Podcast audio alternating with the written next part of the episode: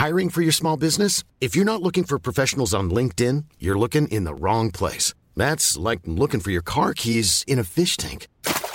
LinkedIn helps you hire professionals you can't find anywhere else, even those who aren't actively searching for a new job but might be open to the perfect role. In a given month, over 70% of LinkedIn users don't even visit other leading job sites. So start looking in the right place. With LinkedIn, you can hire professionals like a professional. Post your free job on linkedin.com slash people today. Everyone knows therapy is great for solving problems, but getting therapy has its own problems too, like finding the right therapist, fitting into their schedule, and of course, the cost. Well, BetterHelp can solve those problems. It's totally online and built around your schedule. It's surprisingly affordable too. Connect with a credentialed therapist by phone, video, or online chat, all from the comfort of your home. Visit betterhelp.com to learn more and save 10% on your first month.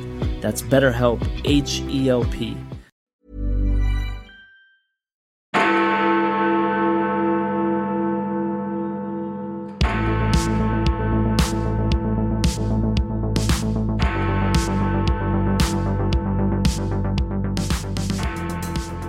and welcome to the CapX podcast brought to you by the Centre for Policy Studies. I'm John Ashmore, the editor of CapX.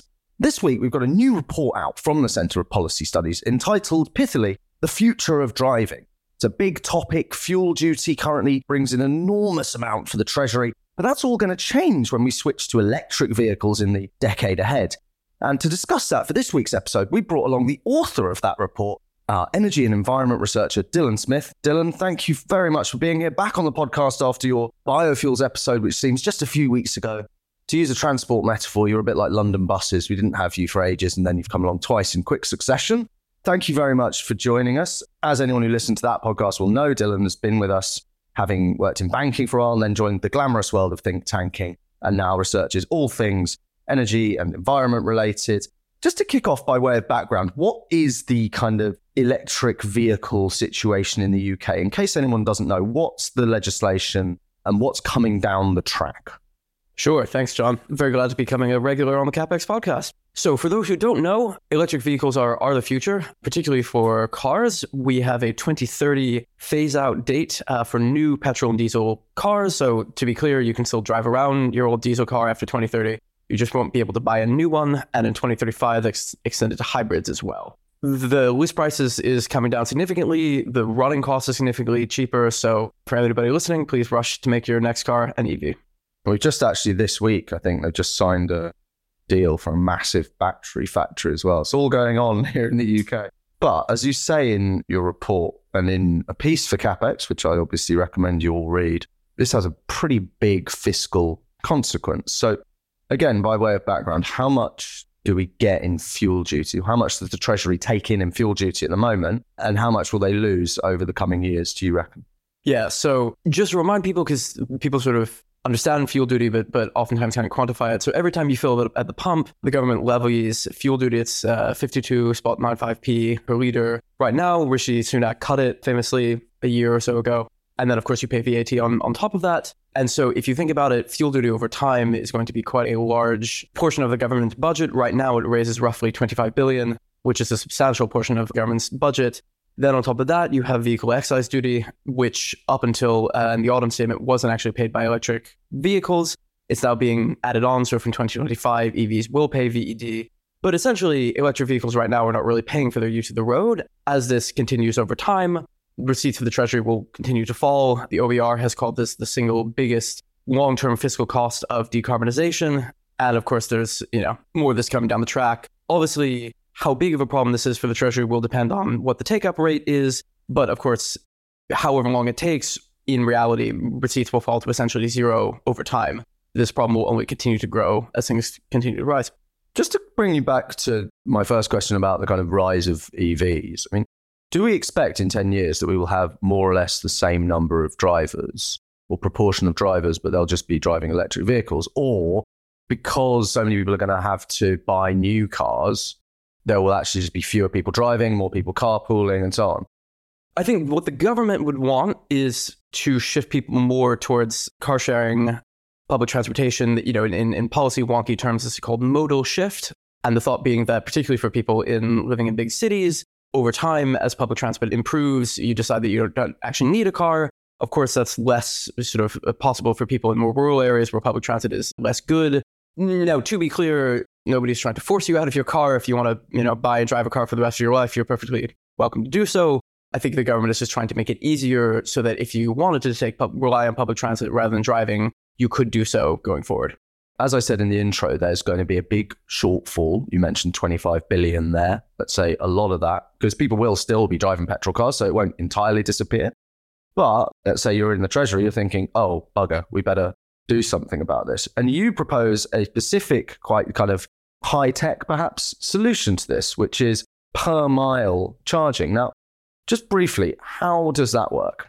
You've got an electric vehicle. Right now, you don't pay anything for your use of the roads. And what we're essentially proposing is that you pay for the roads kind of in the same way that you pay for fuel duty today, right? The more you drive, the more petrol or diesel you need, the, therefore, the more fuel duty you pay. And essentially, per mile charging replicates that for electric vehicles. So you've got, you know, your brand new Tesla or Nissan or whatever it is, and essentially you're going to pay a set per mile charge and we think that per mile charge should vary by the weight of the vehicle, but otherwise is a set per mile charge for wherever you drive. And essentially, your monthly bill is uh, the number of miles you've driven times the per mile rate, and boom, there you go. To be very clear, this is not congestion charging. We are also not tracking where you are. What time of day you drive is completely irrelevant. The only thing that matters is the raw miles that come out of the odometer every month.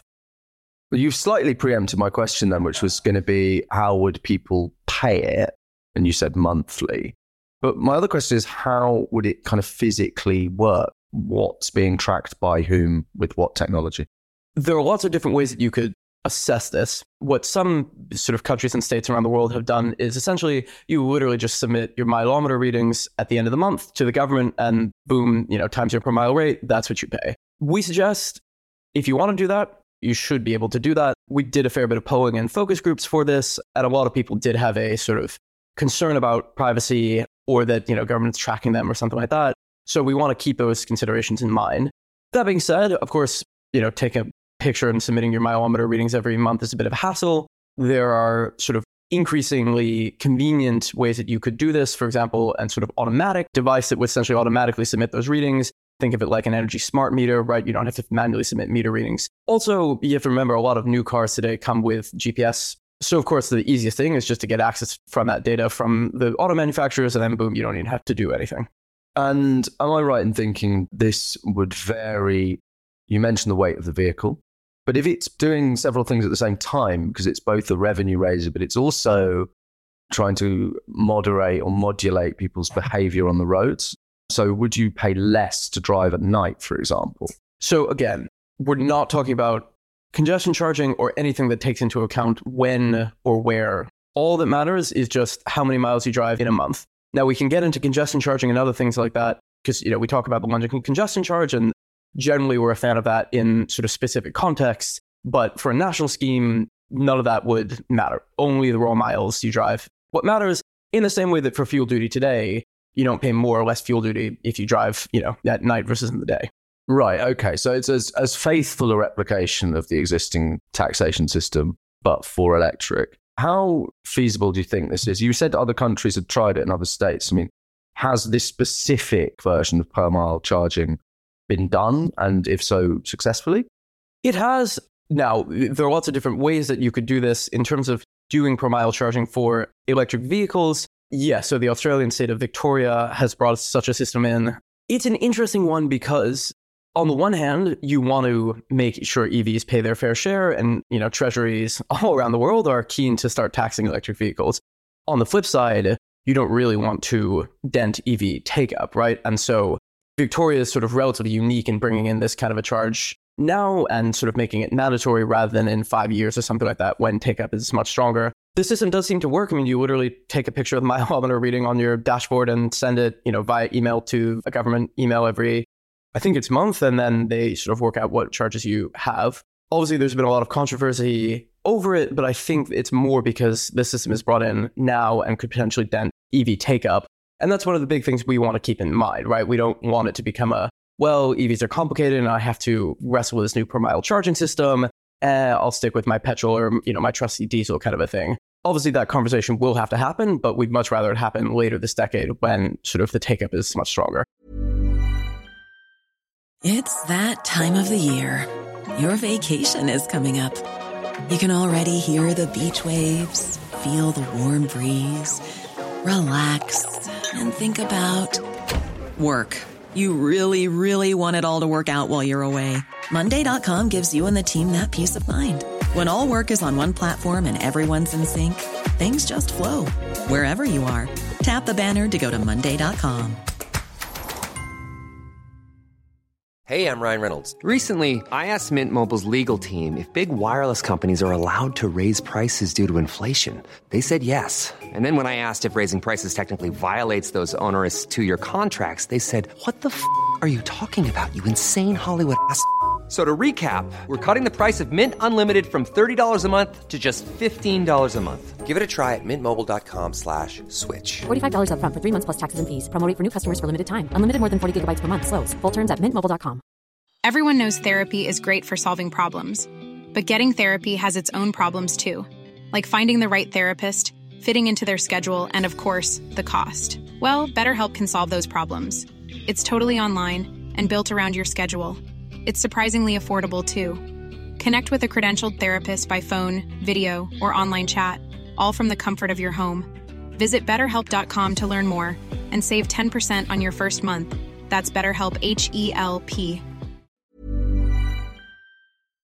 Yeah, one of the criticisms and something you mentioned in your piece for us is that we raise an awful lot of tax from motorists, but then the investment in the roads is not nearly at the same level our stat of the day, in fact, a couple of days ago, was that public spending, so national and local, is about 11.5 billion, but the tax take is nearer sort of 30. In your new system, let's say we did this, would you envisage more hypothecation? So tax raised goes directly to the roads?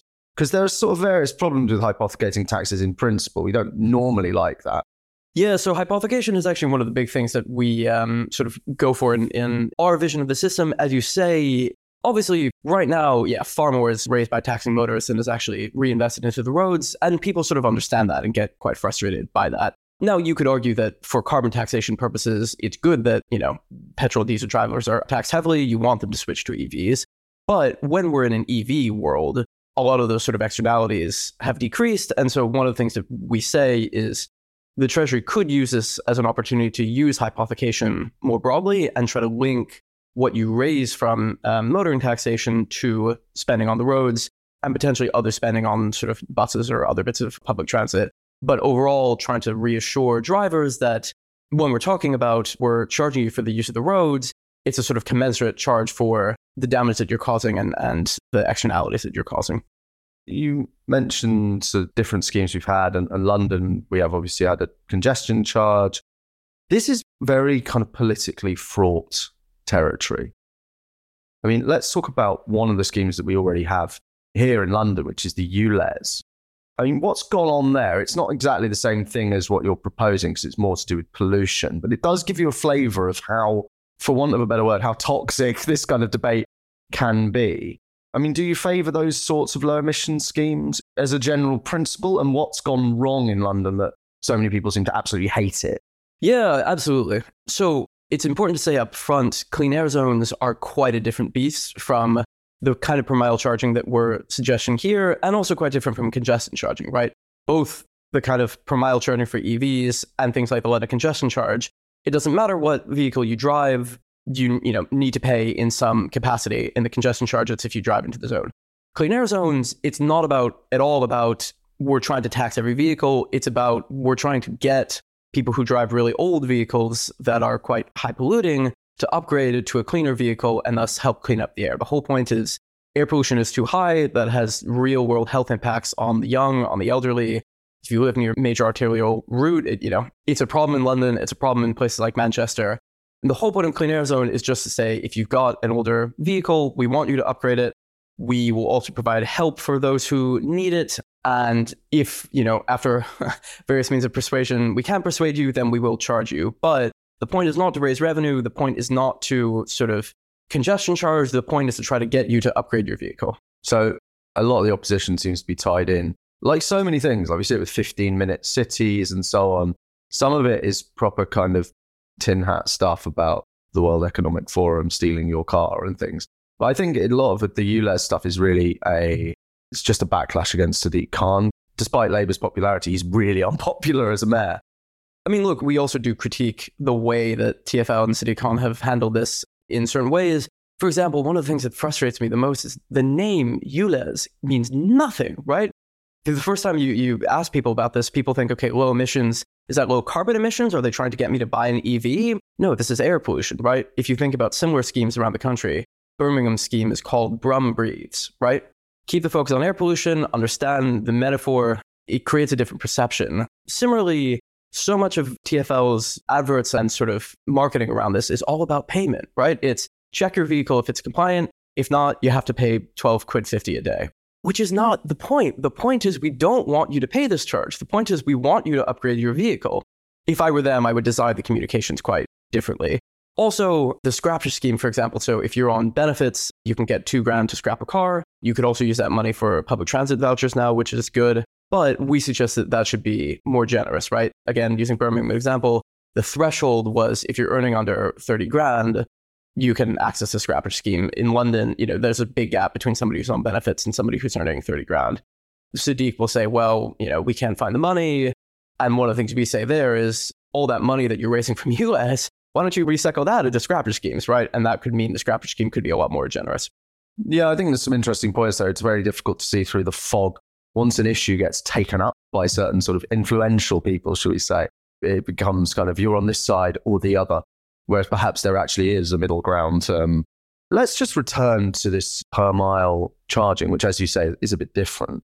What do you think? And I realize this is a difficult thing to model. Do you think people in a per mile charging world will be more conscious of how many miles they're driving and change their behavior as a result? So, that's certainly a hope. I don't want this to come across as sort of big brothery. We're trying to, you know, engineer behavioral change behind the scenes, but rather just one of the things that we suggest is something called a free mileage allowance, right? How that will work is you get a certain number of miles to drive for free per year, and then the per mile charges kick in above that.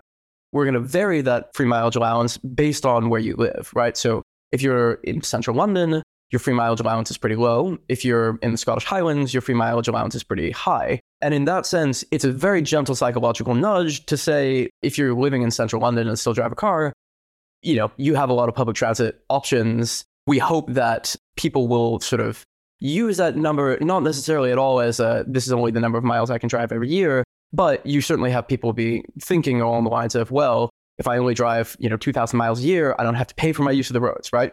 And I guess from a public policy perspective, that's good because that accomplishes some of the modal shifts and, of course, all the additional benefits from that.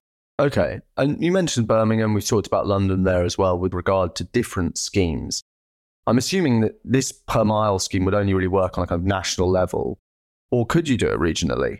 No. So fuel duty and, and these big sort of national charges, we think make sense to be a, a national sort of replacement for that you know, obviously there are different ways that you would tie it in with local schemes. One thing that we suggest is a, a sort of unified payments platform, right? So rather than you have to register with TFL to pay ULEZ and congestion charge, you'd have to register with the national government to pay per mile charges and similar for the DART charge and all that kind of a thing. Essentially, you link it all into one thing on the back end to make it easier for people. But no, this I think has to be a national scheme. I mean, it strikes me that that kind of tech is not difficult as well. I mean, if you hire a car through like Zipcar or something, it just automatically pays the various charges that you incur. Well, that's quite an interesting one. I mean, how feasible do you think this is, and how seriously are people in government looking at this, given that we're only talking about six, seven years down the line now? So, the Transport Select Committee put out a big report on this last year, which was quite helpful. Government is certainly aware that this issue is coming down the track. The treasury position is essentially, you know, we're not actively considering this kind of a thing right now, but I think they know that this is coming down the track and they will have to do something on this at some point. Obviously, this is, you know, could turn into a politically difficult issue. So I don't really see that much happening this side of a general election. But I think the government, whatever government of the day, will have to stake out a position on this soon. And frankly, this system will take a while to build and bed in and get people comfortable with. So from my perspective, the sooner they start publicly talking about this and figuring out what direction they want to take this in, the better. Just to finish off, we'll go cycle back to the beginning a bit. One of the big criticisms or concerns about electric vehicles is the sticker price. You mentioned it's come down. It used to be enormously high, you know. Yeah, you can see it is it is down and that's not all due to subsidies and so on. I mean, how much more slack do you think there is or potential for that cost to come down given the kind of inherent cost of mining, you know, lithium and stuff like that, and the finite nature of some of the components that go into batteries, all that kind of stuff. Do you think there is enough room for prices to come down in a way that will make electric vehicles affordable to sort of the average Brit? Uh, the short answer is absolutely. I mean, the estimates that I have seen based on consultancies who look at that seem to think that essentially in the next couple of years we'll hit price parity between you know your bog standard EV and your bog standard petrol or diesel car, which is great. Fundamentally, though, if you think, I mean, what constraints on critical minerals is obviously quite important for EVs and batteries, but happily, it's a free market think tank. The forces unleashed by capitalism every car manufacturer in the world can see the direction that this is going. There is enormous amount of R&D being poured into making EVs cheaper, making batteries more efficient. Some of the, the newer batteries that are um, coming out and potentially hopefully coming on stream relatively soon will be significantly more efficient than the ones today. So from my perspective, in five years, my expectation certainly is that the sticker price will be the same, if not lower. Remember, the running costs are substantially lower even today. And so overall, that will be sort of a good cost decision for the average British family. Charging network, I mean, we're pretty far off where we need to be on that, especially in some rural areas. I mean, are you, how confident are you on that? Also confident the government has a target of 300,000 public charge points in place by 2030. We're on what, like 40,000 or something at the moment? Yeah, high 40s, I think, is the last time I checked. Obviously, that is an enormous ramp up to get there, but, you know, the rate of increase right now is actually pretty substantial. Also, what you have to remember is certain newspapers love playing up this sort of, oh, everybody waiting at charging stations over Christmas kind of a thing, which is certainly, you know, can be the case. And the government, for example, is, is working hard on sort of petrol style charging hubs on the, you know, big motorways and, and the A roads to help with that. But the vast majority of people charge at home overnight, right? And so the real issue is if you live in a city and don't have access to off street parking, that's where it can get a little bit more tricky. And mm-hmm. then, you know, or, of course, if you charge overnight and you're taking a big cross country journey, then fine. That's also an important issue. But I think the media narrative gets very caught up in the public charging network and sort of forgets that for most people, I mean, my partner's family has an electric vehicle at home. They charge it overnight every night, which, by the way, Octopus, for example, has an EV charging tariff, which will charge you super cheap energy to charge it from, you know, midnight to 5 a.m. Unless you're driving quite a long distance, that should be enough charge for the day. I think there's plenty to get our sort of teeth into there in terms of the various parameters here. Dillon, thank you very much indeed for joining us. I'm sure this this issue is definitely not going to go anywhere, so I'm sure we'll hear more from you in the future. Thank you all at home as ever for listening, and do tune in next week for another episode of the CapX podcast.